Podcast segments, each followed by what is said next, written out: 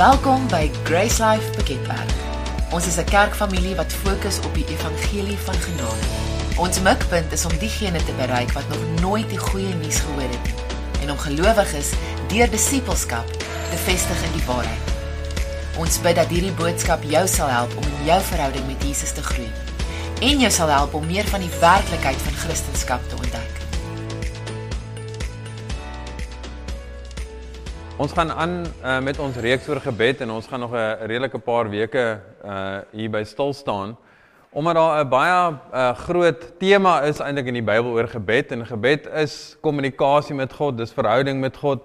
Dit is hoe God eintlik sy uh sy krag laat vloei op die aarde is deur gebed. En ek het net gister daaraan gedink dat uh, ek dink partykeer in verhoudings raak ons so gemaklik met sekere goed dat ons nie eintlik besef waarmee ons besig is nie. As ek dink aan die die konsep van net van van God en dat hy gekom het dat die doel van gebed is om verhouding met ons te hê, dat uh, in in 'n afgod setting al die ander gode wat daar is in die wêreld is gebaseer op werke. Dis nie gebaseer op verhouding nie. Dis gebaseer op wat jy moet doen om die God tevrede te stel en dan besluit die God of hulle iets gaan doen. Maar ons weet daai God gaan niks doen nie want hulle is dood. okay. Is dit okay daarmee dat hulle dood is? Okay. Jesus uh God sê self vir die Israeliete, julle bou al hierdie goeders, julle het al hierdie afgode, maar die ding beteken niks. Hy's dood. Hy kan nie met julle praat nie. En dan dink ek as ons besef wat Jesus kom doen het, dat ons met God kan praat wat die heelal geskaap het. Dit is eintlik amazing om te dink aan die God wat alles gemaak het, wat weet hoe alles in mekaar pas, wat jou die beste ken. Jy kan actually met hom praat. Dis nie eendag 'n God wat daar ver is wat jy moet iets voordoen en dan gaan jy hoop oor 'n dag of twee of 'n week later doen hy iets vir jou nie. Jy kan actually met hom praat en actually 'n verhouding met hom hê. En ek dink ons moet nie daai deel van gemaklik mee raak en sê ja, ek praat met die Here of ek bid en So nie, dis eintlik amazing. om te dink dat jy met God kan praat en uh uh as ek nou dink aan hoe ons baie keer dink aan die wêreld en ons dink watse besluite moet ek maak en Here hoe moet ek met my beleggings maak en hoe moet ek met dat maak en hoe moet ek met dat maak? Dan dink ek die Here is bo dit alles hy weet nog beter. Hy weet hoe alles die hele ekonomie van die hele wêreld in mekaar pas. So as jy iemand wil vra moet jy vir hom vra.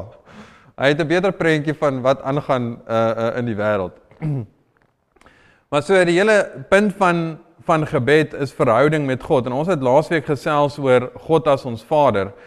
En om net vinnig 'n hoogtepunt te noem van wat ons oor gesels het oor die gelykenis van die verlore seun, waar as jy nie die storie ken nie, die seun uh dis twee seuns wat uh, in hulle in die huis by hulle pa gebly het en die uh, jongste seun het gesê hy soek sy erfenis hy basies gesê het ek ek wil hê pa dat jy kan dat jy kan sterf eintlik dat ek my erfenis kan kry dat ek daarmee kan doen wat ek wil doen. Hè? En hy het sy erfenis gekry, hy het dit uitgemors en op 'n punt gekom waar hy op die laagste laag was waar hy gekyk het na varkkos en gedink het, "Jesus, dit lyk lekker." Okay. Dis nogals redelik laag. en wat toe gebeur het is hy het begin dink hoe dit was by sy vader se huis. En hy sê die volgende woorde en hy sê as ek teruggaan na my vader toe, dan weet ek die huurlinge wat by my vader se huis werk, werk almal en kry kos en as ek net kan teruggaan en 'n huurling kan wees in my vader se huis, dan sal ek voorgesorg wees. Nou interessant is hy het sy vader vader genoem. Maar die manier wat hy gepraat het is om te sê, maar ek is nie seker of ek nog sy seun genoem gaan wees nie. Hy het sy vader sy vader genoem, maar hy het hom nie homself erken as die seun van die vader nie. En dis wat ons baie keer doen is ons het ons het Christianese lingo, né? Ons het die lingo van jy moet net glo vir jou broer, is hier die Here se genade en uh ja, dis die, die Vader is verlief vir my. Maar ons ons kan ons kan byvoorbeeld die onsse Vader opnoem, maar erken ons God as ons Vader? Daar's 'n groot verskil en dit sluit eintlik aan by wat Annelien nou gedeel het is ons kan ons kan Psalm 23 opsê, maar ken ons die herder? ken ons werklik die Vader? Want as jy net daai switch in jou kop kan maak om God te sien as jou Vader, dan gaan die manier wat jy bid al klaar verander. Ja, en ons het eintlik die vraag gevra as ek sê of as enige iemand sê, as iemand sê God, waar dink jy eerste? Dink jy aan almagtig, dink jy aan skepper, dink jy aan heilig, dink jy aan dalk daar ver? Die eerste ding waaraan ons moet dink is Vader. En jy kan seker liefde ook in daai boksie sit want God is liefde. Maar as ons God aan as ons God net sien as God en hy is God en hy is almagtig en hy is skepper, maar ons sien nie die Vader deel van hom nie, dan sien ons nie die verhouding deel wat hy eintlik met ons wil hê nie. En as ons hom sien as 'n Vader en ons erken hom as Vader, gaan die manier wat ons bid drasties verander. Want ons gaan kyk na 'n Vader en ons gaan weet 'n Vader gee om. 'n Vader wil versorg. 'n Vader is daar. So jy gaan die, die manier wat jy bid gaan klaar wees is Here, dankie dat U my hoor. Dankie dat U daar is vir my. Dankie dat U gaan voorsien. Jy gaan eintlik klaar jou hele perspektief verander as jy God sien as jou Vader. Nou wat ons vandag oor wil gesels is die krag van die Heilige Gees wat beskikbaar is vir elke gelowige. So as jy nie weet wat jy het nie, dan gaan jy dit nie gebruik nie. Okay? So jou gebede gaan nie kan kragtig wees as jy nie weet deur wie se krag jy bid nie. As daar en ek vind dit partykeer so in my eie lewe en wanneer ek met mense praat, ander mense praat, dan sien ek dieselfde. Partykeer is daar iets 'n waarheid wat ons weet, maar dit is asof dit bietjie mistig is. Ons is heeltemal seker ons ken dit maar ons kan nie dit heeltemal verduidelik vir iemand of verstaan regtig die diepte daarvan nie. En wat die wat die woord doen die waarheid van die woord doen is dit vat regtig die mis weg dat ons kan sien hierdie is die waarheid. En dan weet ons hoe ons gaan bid en kan bid in die Here se krag en actually sy krag kan sien in ons lewe. Nou Jesus maak die volgende stelling. Die laaste keer wat hy met sy disippels praat En hy sê in Johannes 14 vers 12: "Voorwaar voorwaar ek sê vir julle wie in my glo, die werke wat ek doen, sal hy ook doen en hy sal groter werke doen as dit omdat ek na my Vader gaan." Nou hier is 'n 'n tip wanneer jy die Bybel lees. Dis goed om baie vrae te vra. Jesus sê, as jy nou regtig dink wat Jesus hierso sê, hy sê dit wat ek doen, kan jy doen. Nou is dit 'n goeie vraag om te vra is, hoe op aarde het Jesus gedoen wat hy gedoen het? En hoe wil hy hê moet ek dit doen? As jy die evangelies lees en jy lees en jy kyk wat Jesus gedoen het, dan is dit okay, dit is nou great, maar hoe wil hy hê moet ek dit doen? Want ons kyk dadelik na onsself en ons dink, hoe gaan ek hoe gaan ek dit kan regkry wat Jesus gedoen het? En dis waar partykeer ons lees die vers en ons sê ja, ons sal kan doen wat Jesus gedoen het en dit klink mooi en dit klink oulik, maar vat ons regtig die vers en ons gaan kyk, okay, as Jesus sê ek kan dit doen, dan kan ek dit doen beteken nie ek gaan wag tot die persoon langs my dit begin doen nie. Dit beteken ek gaan kyk hoe ek dit kan doen. So ons gaan net 'n bietjie oopbreek uh vir oggend. So as ons kyk na Jesus se bediening en ons vra die vraag wanneer het Jesus se wonderwerke begin? Wanneer het die krag van die Heilige Gees deur Jesus begin vloei? Dit was net nadat hy gedoop is in water en gedoop is in die Heilige Gees, toe hy die krag van die Heilige Gees ontvang het is dit toe wanneer die krag deur Jesus begin vloei het. En daar's 'n baie belangrike punt ekskuus om te verstaan wanneer dit kom by die Heilige Gees en Jesus wat uh die wonderwerke gedoen het. OK. As ons kyk na Handelinge 10 vers 38 en ons vra die vraag, ons het nou gevra wanneer kon Jesus die wonderwerke begin doen? Ons sien hy het dit begin doen nadat hy die Heilige Gees ontvang het. Maar nou is die vraag, hoe het Jesus die wonderwerke gedoen? Nou, dink net gou-gou as jy 'n 'n 'n skoon bladsy het in jou kop. Jy jy weet niks van Christendom af nie. Jy weet niks van Jesus af nie en uh jy lewe in die tyd wat Jesus leef. En hier kom 'n man en hy vat iemand wat 38 jaar krom was, die vrou wat krom geloop het en hy bid vir haar en sy staan reg op in sy loop uit. Hier is ons in 'n in 'n diens in die sinagoge in die kerk en 'n man wat 'n verdorde hand het. Jesus sê vir hom, "Strek jou hand uit en maak hom reguit." En hy strek sy hand uit die verlamde man by die poel van Bethesda. 40 jaar verlam en Jesus kom en sê: "Nee, staan op, vat jou mat op en loop." Dit lyk eintlik soos magic. as jy regtig daaraan dink, as jy regtig daaraan dink sonder om nou Jesus, dit is nie magic nie, maar dit is amper soos hoe doen hy dit? Soos hoe doen Jesus dit? As jy kyk na die wonderwerke wat hy gedoen het, dan is hy op die see en as al staan hom op die see en dan sê hy net weer stil. En dan ewe skielik is dit stil. En uh my swaar en sy vrou was onlangs uh op honeymoon en hulle was by die Noordse See En uh daar was 'n uh, hulle was op een van daai bote en daar was 'n storm en hy het die storm afgeneem en ek is net soos Jessie Dit is nogals dit is amper soos as ek dit moet beskryf. Dit is amper soos tussen 15 en 20 golwe wat jy sien by die see wat so wat saamgetel is wat die wat die boot so maak. En dan dink ek Jesus het op die see geloop en ek weet nie of die storm so erg was nie, maar hy het vir daai storm net gesê wees stil. En hy was stil. En as jy kyk na as jy kyk net na Jesus en hoe hy dit gedoen en dan sê jy hoe op aarde het hy dit reg gekry? Wat is dit wat hy gehad het om vir die storm te kon sê vir die siekes kon siekes kon genees? Wat is dit wat hy gehad het? In Handelinge 10 vers 38 sê dit met betrekking tot Jesus van Nasaret, hoe God hom gesalf het met die Heilige Gees en met krag. Nou net 'n side note, hier kan jy sien hoe God en Jesus en die Heilige Gees almal een is en almal saamwerk. Met betrekking tot Jesus van Nasaret, hoe God hom gesalf het met die Heilige Gees en met krag, hy het die land deurgegaan, goed gedoen en almal genees wat onder die mag van die duiwel was, omdat God met hom was. So die krag waarmee Jesus wonderwerke gedoen het, was nie sy eie menslike krag nie. Jesus het nie die wonder kon nie die wonderwerke doen voordat hy die krag van die Heilige Gees gehad het nie. Jesus het niks wonderwerke gedoen voordat hy nie die Heilige Gees ontvang het nie. Okay, die krag waarmee Jesus die wonderwerke gedoen het, was die krag wat hy deur die Heilige Gees ontvang het. Okay, die Heilige Gees was die een wat die krag vir Jesus gegee het om die wonderwerke mee te doen. Jesus op sy eie sonder sonder dat hy uit God uitgebore was, was net 'n mens. Maar omdat hy uit God uitgebore is, omdat hy in die deur die Heilige Gees gedoop is, is hy Jesus en is hy God.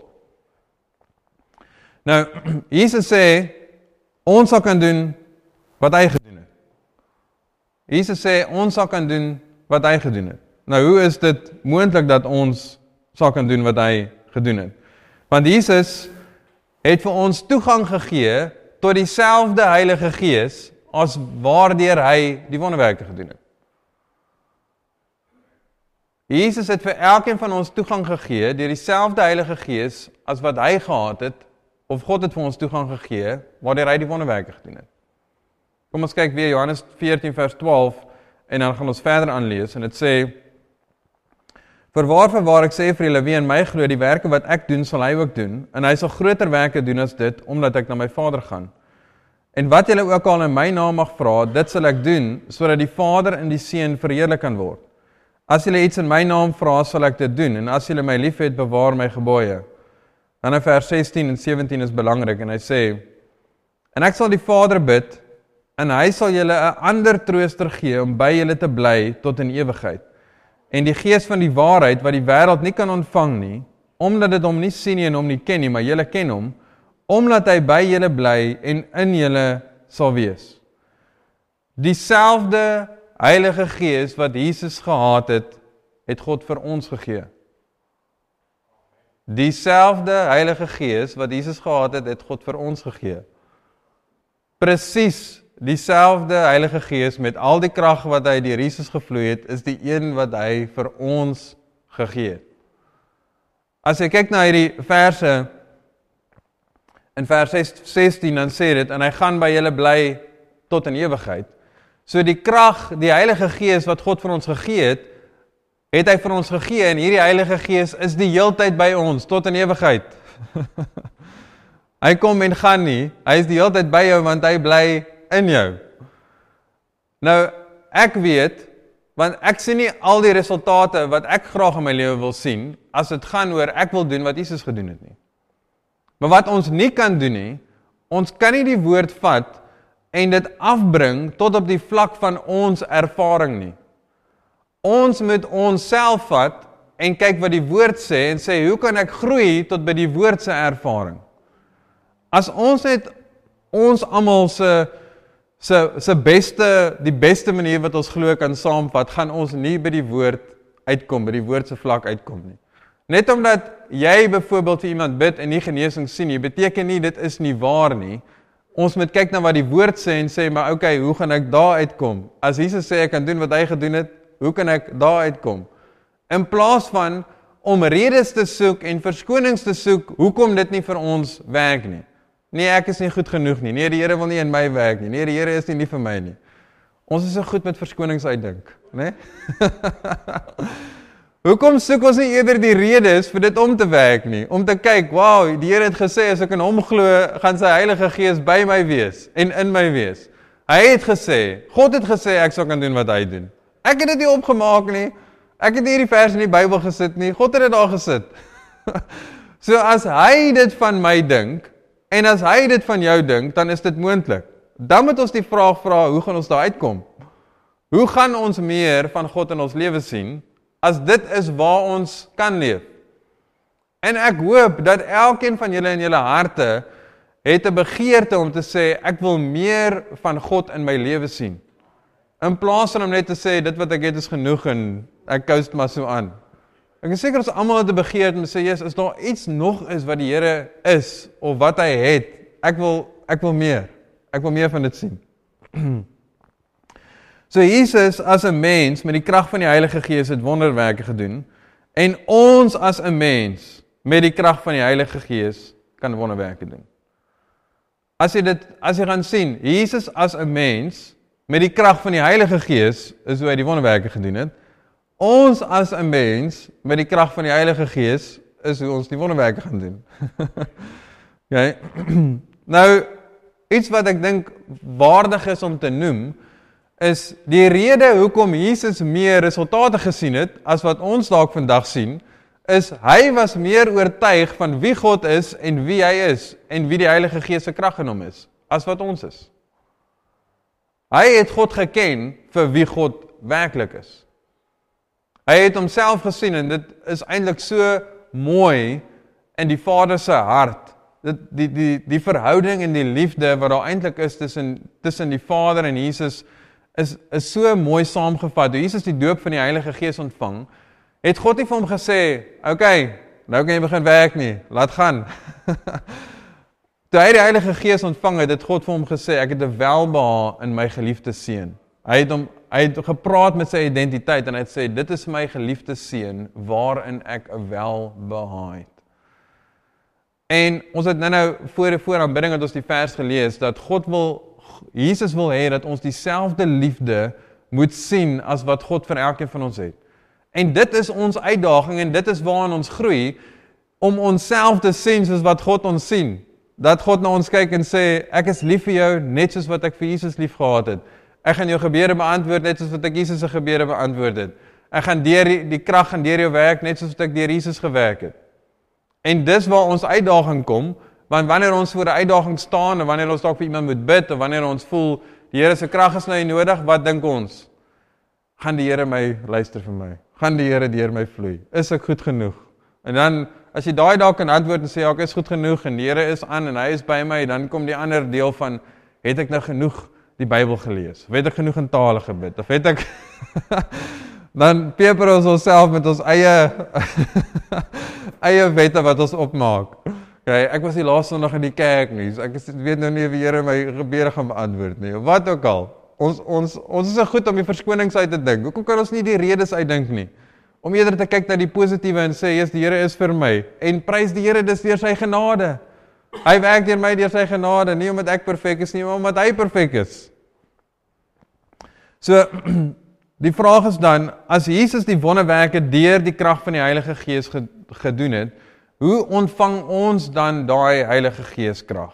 Hoe kry ons dit dan is daar iets wat ons moet doen om die krag van die Heilige Gees in ons lewe te kan sien? Nou die eerste stap wat jy moet neem is om wedergebore te raak. In Efesiërs 1:13 sê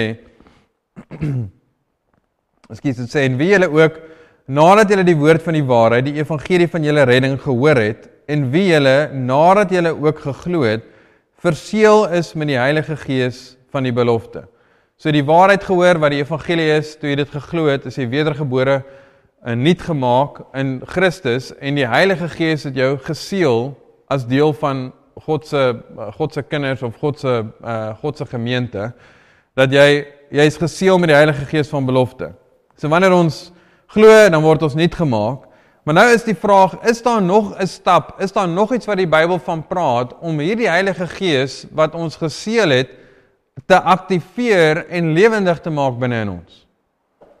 Nou, dit is so 'n bietjie tricky en ons gaan nou dis 'n bietjie partykeer is 'n bietjie tricky om party van die Bybel konsepte heeltemal te verstaan net in logika. Hy baie van die goed vers, verstaan ek in my hart, maar dit is nie altyd so maklik om dit net te verduidelik nie. Uh byvoorbeeld as ons sê ons is God se geregtigheid gemaak, dat ons ons is 'n gees, 'n siel en 'n liggaam. Ons kan nie ons gees deel sien nie. So ons weet dat God na ons kyk in ons gees en in ons gees is ons sy geregtigheid en is ons heilig. Maar dit is 'n bietjie tricky want ons lewe nog in hierdie wêreld en ons maak foute en ons doen nie alles reg nie, maar die Here sien ons in ons gees deel. Maar jy kan dit nie voel nie. ons kan net gaan op wat die woord sê. So as ons kyk na toe ons wedergebore geraak het, het die Heilige Gees ons nuut gemaak en die Heilige Gees is in ons.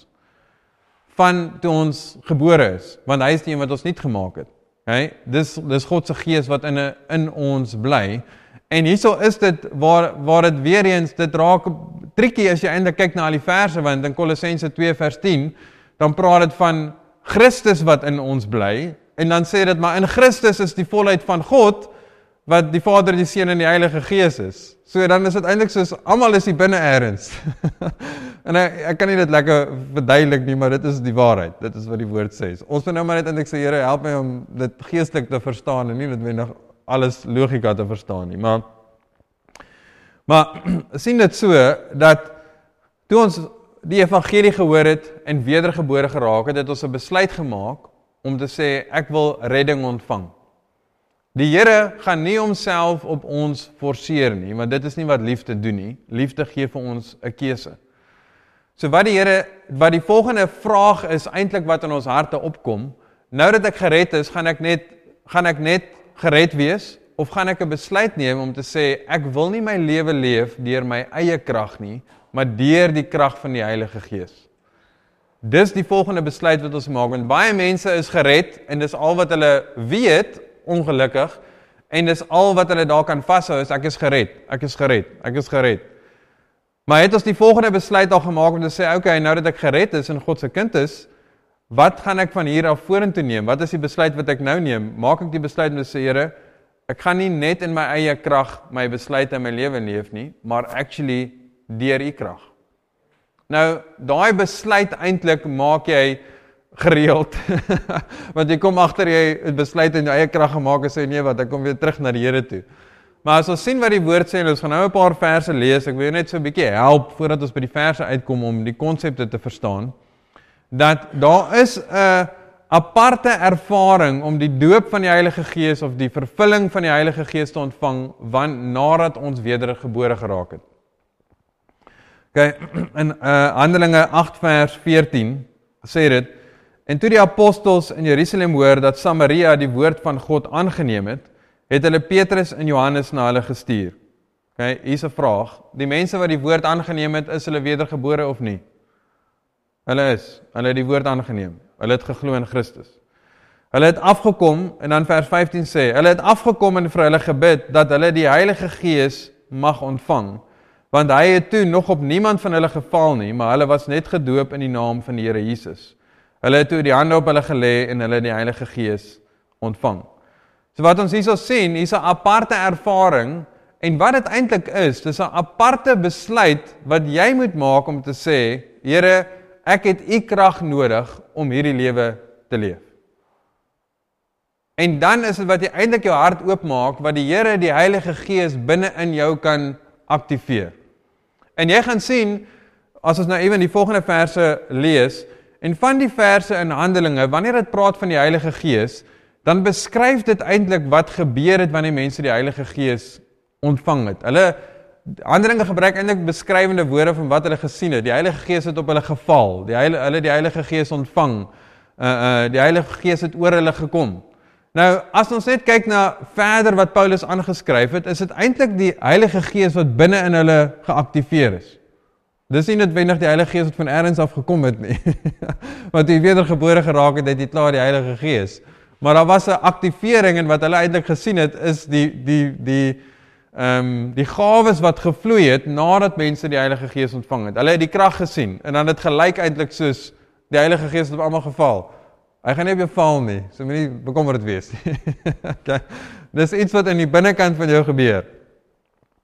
In ander plekke in Handelinge 4 sal ons ook sien dat jy word gevul met die Heilige Gees. So daar's baie verskillende beskrywende terme wanneer dit kom by die Heilige Gees. Handelinge 19 sê Paulus en terwyl Apollos in Korinte was, het Paulus die boonste landstreke deurgereis in in Efese gekom en daar het hy sommige disippels gevind. Hy is disippels mense wat al geglo het. Ja, so dis mense wat klaar wedergebore is. En hulle gevra Het julle die Heilige Gees ontvang toe julle gelowe geword het? En hulle antwoord hom: Ons het nie eers gehoor dat daar 'n Heilige Gees is nie. So, ek gaan nou verder lees. Hierdie gaan jou ook dalk so 'n bietjie help in die boek van Handelinge en wat ons vandag moet doen wanneer ons mense, wanneer ons die evangelie deel en praat oor die Heilige Gees met mense. In die boek van Handelinge is die die disippels en almal is gevul met die Heilige Gees en hulle het begin om die evangelie te preek. OK? Nie almal het geweet van die Heilige Gees nie. Daar was klomp boodskappe wat uitgegaan het en jy gaan nou sien al wat hierdie mense nog gehoor het was die was die boodskap van Johannes wat sê jy moet bekeer en na Jesus toe draai. Want die Heilige Gees boodskap het nog nie by hulle uitgekom nie. So hierso sien ons dat mense die die woord gehoor het, maar nog nie gehoor het van die Heilige Gees nie. Ons hoef nie dit te doen nie. Ons hoef nie mense die evangelie te deel oor 'n jaar van nou of hulle te sê daar's 'n Heilige Gees nie. ons kan nou die evangelie met hulle deel, wedergebore raak en sê wil jy nou die doop van die Heilige Gees ontvang? As jy kyk wat Paulus sê, hy sê, ehm um, het julle die Heilige Gees ontvang toe julle gelowe geword het? Menende toe julle gelowe geword het, het iemand vir julle verduidelik van die krag van die Heilige Gees? En dan sê hulle, nee, ons het nie. Ons weet nie eens dat daar iets is soos die Heilige Gees nie. Nou verder aan sê dit en hy vra hulle met watter doop is julle dan gedoop en hulle antwoord hom met die doop van Johannes. En daarop sê Paulus, Johannes het met die doop van bekering gedoop. Wat was bekering? Dit was net om na Jesus toe te draai. En aan die volk gesê dat hulle moes glo in die een wat hom wat na hom kom. Dit is Christus Jesus, om te glo in Christus. Vers 5. En toe hulle dit hoor, is hulle gedoop in die naam van die Here Jesus en Paulus het hulle die hande opgelê en die Heilige Gees het op hulle gekom en hulle het met tale gespreek en geprofeteer. So wat ons sien, dit is 'n aparte ervaring toe hulle die Heilige Gees ontvang het. En as jy gaan kyk in die boek van Handelinge, toe hulle die Heilige Gees ontvang het, was daar daar was 'n vloei van die gawes van die Gees. Ja, ons kan sien hulle het hier gepraat in tale. Hulle het geprofeteer. En ons sal volgende week gesels of dalk die week daarna uh uh Ek het vir nou dit in my hart om daar te gesels. Soos as sins ek daar bid in die week, maar om te praat oor praat in tale en wat dit alles behels en wie kan in tale praat en hoe kan ons in tale praat en al daai dinge. Maar vir die doel van vandag se boodskap is kan ons sien dat die Heilige Gees was 'n aparte ervaring, wat was 'n aparte ehm um, sal ek eerste ervaring om die Heilige Gees te ontvang. En ons sien in die boek van Handelinge is daar vele kere wat die Heilige Gees gevloei het waar waar mense nadat hulle die Heilige Gees ontvang het wanneer nog steeds 'n vloei was vir die gawes. Handelinge 1 vers 8 sê: "Maar julle sal krag ontvang wanneer die Heilige Gees oor julle kom en julle sal my getuies wees in Jerusalem, sowel as in die hele Judea en Samaria en tot aan die uiterste van die aarde." Nou, hierdie is dalk 'n kan ons dalk gesels oor 'n lang boodskap op sy eie, maar wat is die doel van die krag van die Heilige Gees in ons lewe. Daar's ons 'n 'n hoofdoel daarvoor. Daar's 'n hoofdoel vir die krag van die Heilige Gees in ons lewe en dan's daar eintlik sal ek maar sê 'n uh, 'n uh, ander die redes of doele ook. Die hoofdoel van die krag van die Heilige Gees is dit sê hy sal oor julle kom en julle sal my getuies wees. Die hoofdoel van die krag van die Heilige Gees is nie vir ons om om as Christene net heeltyd saam te kom en te bid en die krag van die Heilige Gees te ontvang en heeltyd woord te gee vir mekaar nie alhoewel dit awesome is. Die doel van die Heilige Gees is sodat dit vir ons 'n boldness gee om uit te gaan en die evangelie te gaan preek met verlore mense daar buite. En baie van die subdoele daarvan is, is dat ons die krag van God in ons eie lewe kan sien Dat dit ons dat ons dat dit vir ons verhouding met God versterk en ons kan aangaan en aangaan en aangaan dat jy bid en jy sien krag uh um wanneer jy bid vir sekere goed. Maar die hoofdoel is sodat ons getuies kan wees. Sodat ons die evangelie kan deel.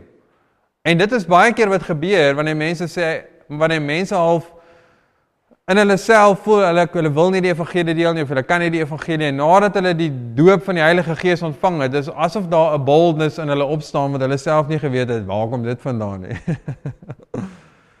nou hier is die die vraag wat ons uh, uh, eintlik vir onsself moet vra. As Jesus as Jesus sê ons kan doen wat hy gedoen het. Hoe gaan ons doen wat hy gedoen het sonder die krag van die Heilige Gees. As jy sê jy wil 'n bonatuurlike lewe leef, jy wil die krag van die Here in jou lewe sien, jy gaan nie die resultate van God kan sien sonder die krag van God nie. Jy het die krag van God nodig om die resultate van God te sien. As jy nie die krag het nie, is jy maar net 'n mens. Met die krag van die Heilige Gees is die is dit die Heilige Gees en God wat deur jou werk. Nou die volgende is net my opinie. OK?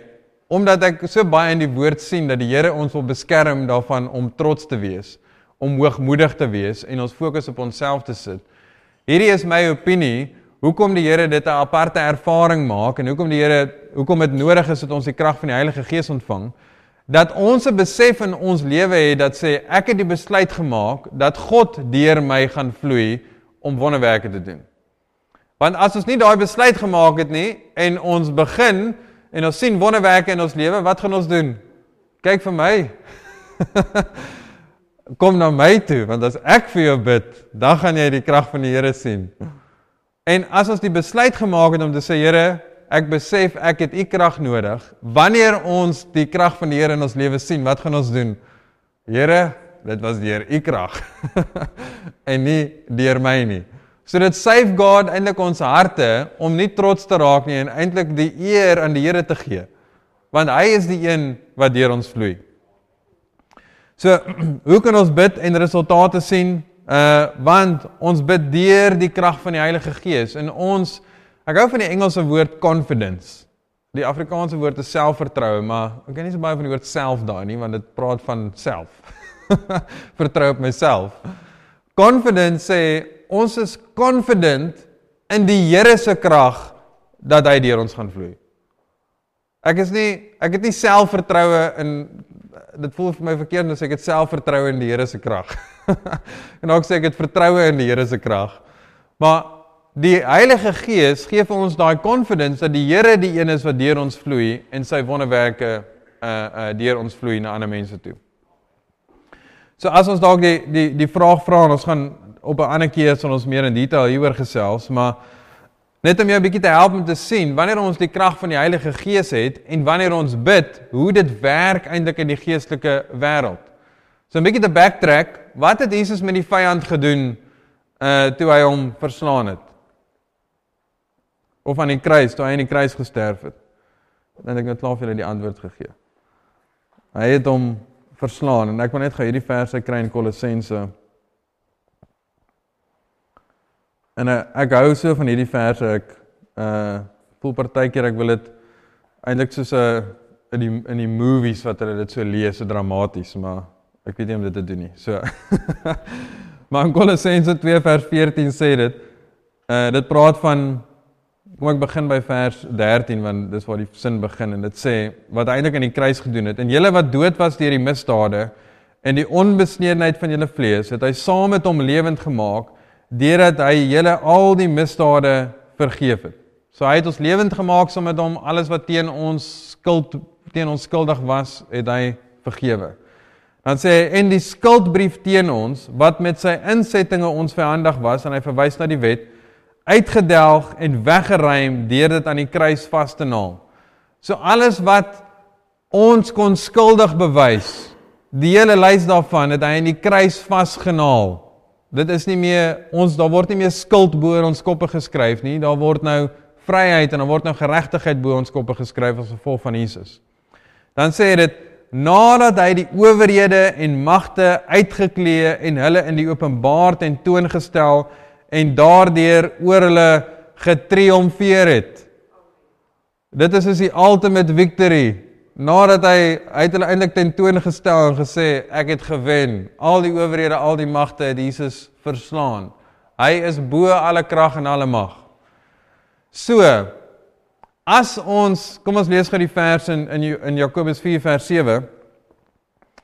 Dit sê onderwerp julle dan aan God, weerstaan die duiwel en hy sal van julle af wegvlug. So wanneer ons bid en ons weerstaan die duiwel, deur wiese autoriteit en krag weerstaan ons hom? Die eerste deel van die vers help jou om jou fokus reg te kry want dit sê uh, onderwerp julle dan aan God. So eerstens, Here, U is die bron. en dan sê ons weerstaan die duiwel en hy sal van julle wegvlug. So ons doen dit deur die Here se krag. So wanneer ek en jy in geloof die duiwel weerstaan, wat gebeur in die geesteswêreld? Die duiwel kan nie maar anders om te luister nie, want Jesus het hom klaar oorwin.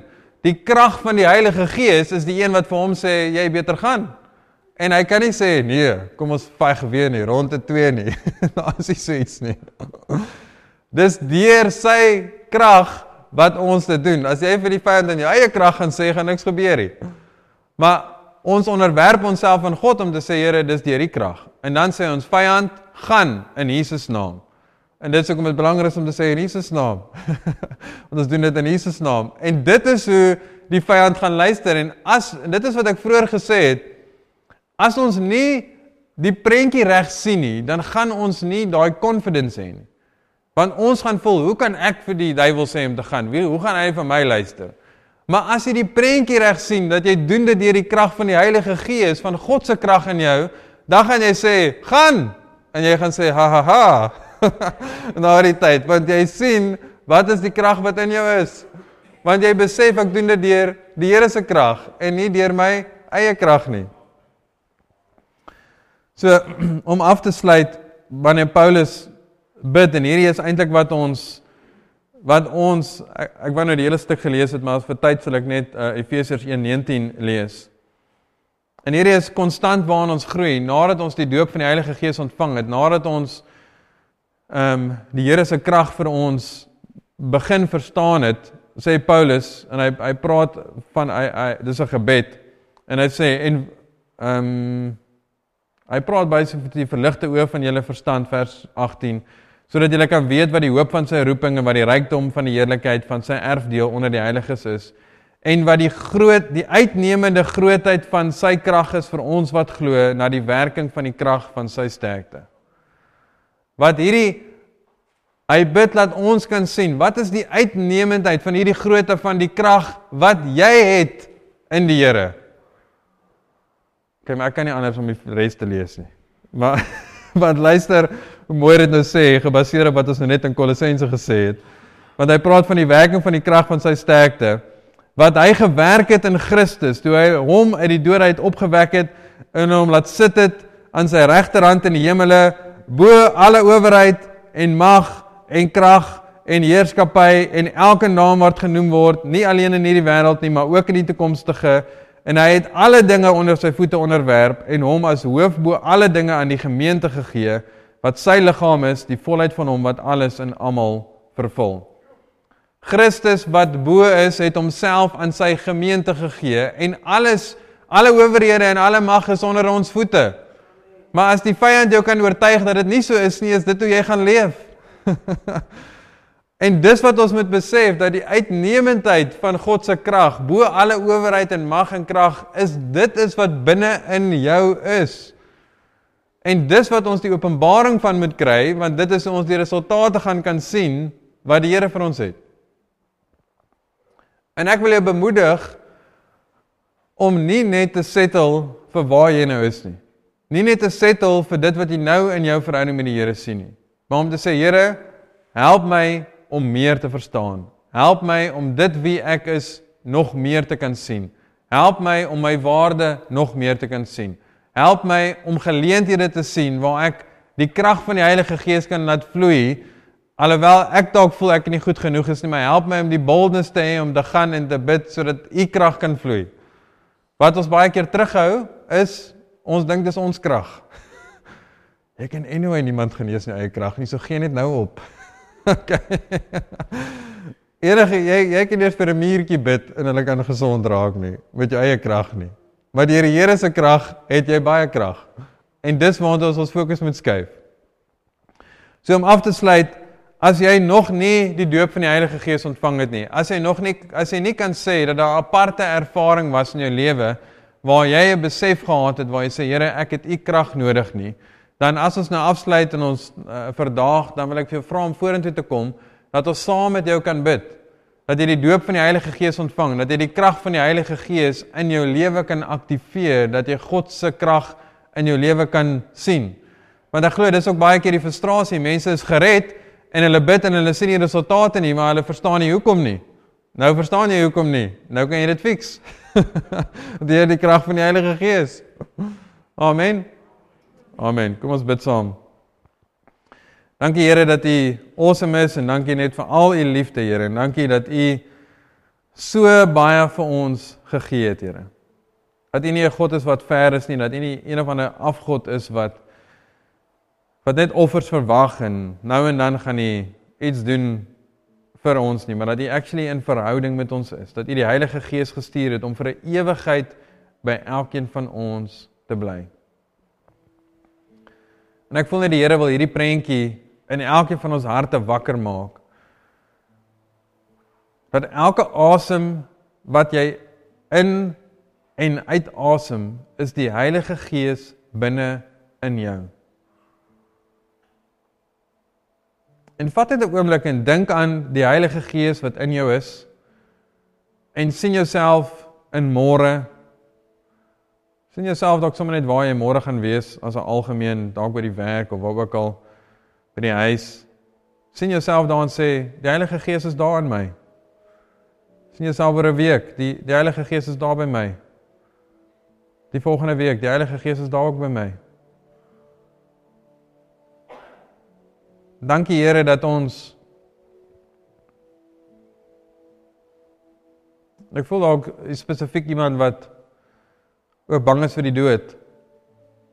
En as jy dink aan die Heilige Gees wat vir 'n ewigheid by ons is, is daar nie een oomblik wat jy gaan van lewe na dood wanneer jy alleen is nie.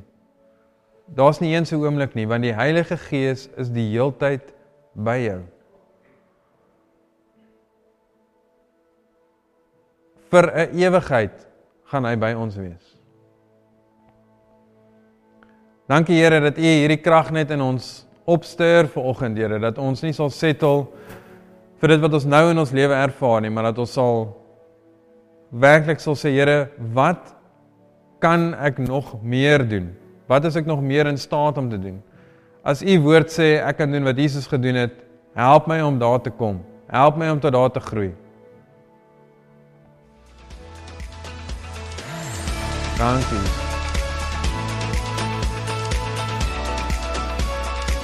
Daar is nog vele meer gratis boodskappe op ons webwerf beskikbaar by www.gracelife.ca. As jy jouself ooit in die omgewing van Piketberg bevind, wil ons jou uitnooi om een van ons byeenkomste by te woon. Ons wil jou graag help om Jesus te ontdek, familie te vind en ware lewe te ervaar. Vir meer inligting, besoek asseblief ons webwerf www.gracelife.ca.